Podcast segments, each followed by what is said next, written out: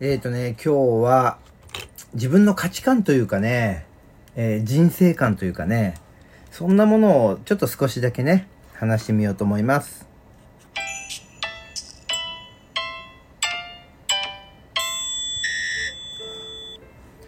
はい、皆さんこんにちは。ポジティブラジオテトラポットの上から、この番組は日本のクリエイターたちに夢と希望、愛と勇気を与えるため、日々奮闘しているウェブディレクターが本能のままにお届けしている番組です。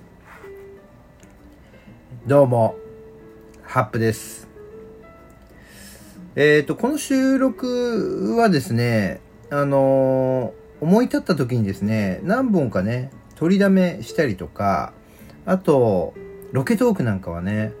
実際の収録したものとは別にね、またその土地に行って、こう、心が踊った時にね、こう、本能のままにね、収録をしていたりするので、そういった収録はですね、あの、予約配信という形にしてね、あの、配信をしているので、私のね、ツイッター情報と、このね、ラジオトークの、えー、トーク内容がね、え多少ね、あの日にちがずれたりなんかすることもあったりするんですが、まあ、ツイッターの情報とこのラジオトーク、日にちが分かれているということで、えー、二度美味しいみたいなね、そんなつもりで、あの、聞いていただけたり、私のツイッターを、こう、いいねしてくれたりしていただけたら嬉しいな、なんていうふうに思っておりますが、まあ、この収録もね、えっ、ー、と、私がちょっとね、えー、思うことあり、収録をしたその日とは、えー、配信日はまた別のね、日になっているとは思うんですが、うん。まあ、ちょっとしたね、このタイムラグ。うん。このタイムラグがあることで、改めていいなって思うこととかさ、思い当たることっていうのが出てきたりするから、僕はこのタイムラグってね、そんなに嫌いじゃないんですよね。うん。確かにライブでオンラインでね、今をこう発信するという、これもね、いいと思う。うん。とてもいいし、楽しいし、一体感も出るし、えー、ただ、こういうタイムラグがある情報もいいよねっていう。これはね、な、何かな？あれだよ。プロ野球中継をさ、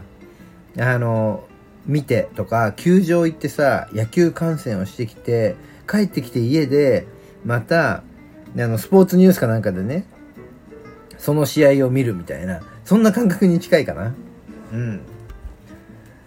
ちょっと違うかな？うん、まあ、そんなところでね、うん、どうしてもね、こう、タイムラグがない状態でお話ししたいと思ったらね、もう割り込み割り込みでね、その投稿を無理やり強引にでも発信をしちゃいますが、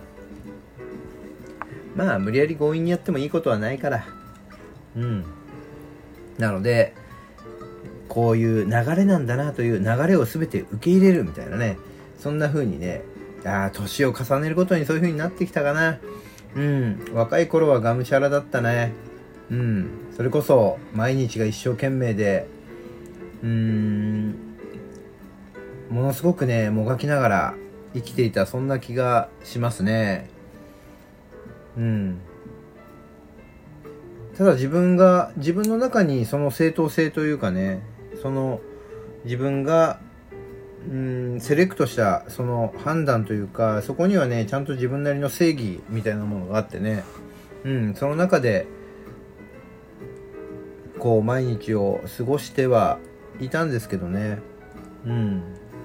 別にそれが間違っていたとは今でも思ってはいないけれども。うん。ただその時の自分に今の自分がね声をかけてあげられるとしたらあのもうちょっと肩の力抜きなよって言ってあげたいなみたいなそんな風にも思いますね。うん。まあ言っても聞かなかっただろうけどね。うん。まあね、そんな、多分、こう、やっぱりいろんな経験をしてきたからこそ、まあそんなに人に誇れるほど経験はしてないですけどね。うん、私は、それこそ井の中の蛙じゃないですけども、世の中のことを全然知らないし、うん、今の若い方々の方がもっともっといろんなことを知ってるし、世の中のことも知ってるなっていうふうには思うけども、うん、僕は本当に世間知らずで何も分かってないみたいな部分はね、えー、とても多いですけれどもただ人並みに、えー、経験は重ねてきたかなというふうには思います。まあ僕なんかよりももっともっと早くにいろんなことに気づいていろんな行動をした人人っていうのはいるんですけどね。私はいつもね、なんかね、遅咲きというかね、気がつくのが遅いんですよね。うん。そう。えっ、ー、とね、俺が中学2年の時だったかな。うん。友達なんかはさ、あの子が好きで、あの子と付き合うみたいなさ、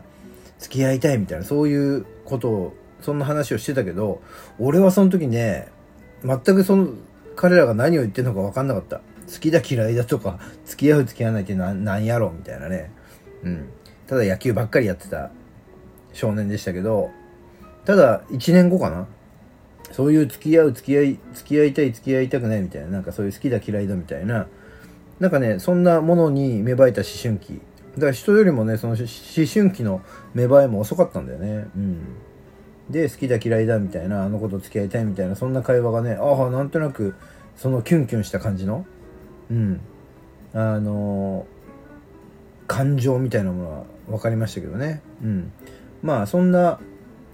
14, 14歳15歳ぐらいだとさうん。ほら1年の長さがさだんだん短く感じるねっていうのはさ年齢を重ねていくことにさこれ何？1年という単位？これがさ分母がさ年齢だとしたらさ若い頃のねえー、年齢の分母でいくとさ全体の長さで例えば14歳だったら14分の1って考えるとその14分の1っていうのは大きなものかもしれないけどそれこそ47歳になると40僕は今48歳だけども48分の1ってなればね、その48分の1というのはものすごく小さなものになって、1年早かったな、みたいな風にね、なんかそんな1年の長さをこう短年々短く感じていくのはどういうことなのかみたいなのをこう数学的に表したえそんな話もありますがこう年を重ねていくごとにその時に感じた1年のギャップみたいなものがどんどん大きくなっているようなそんな気がするんですよね。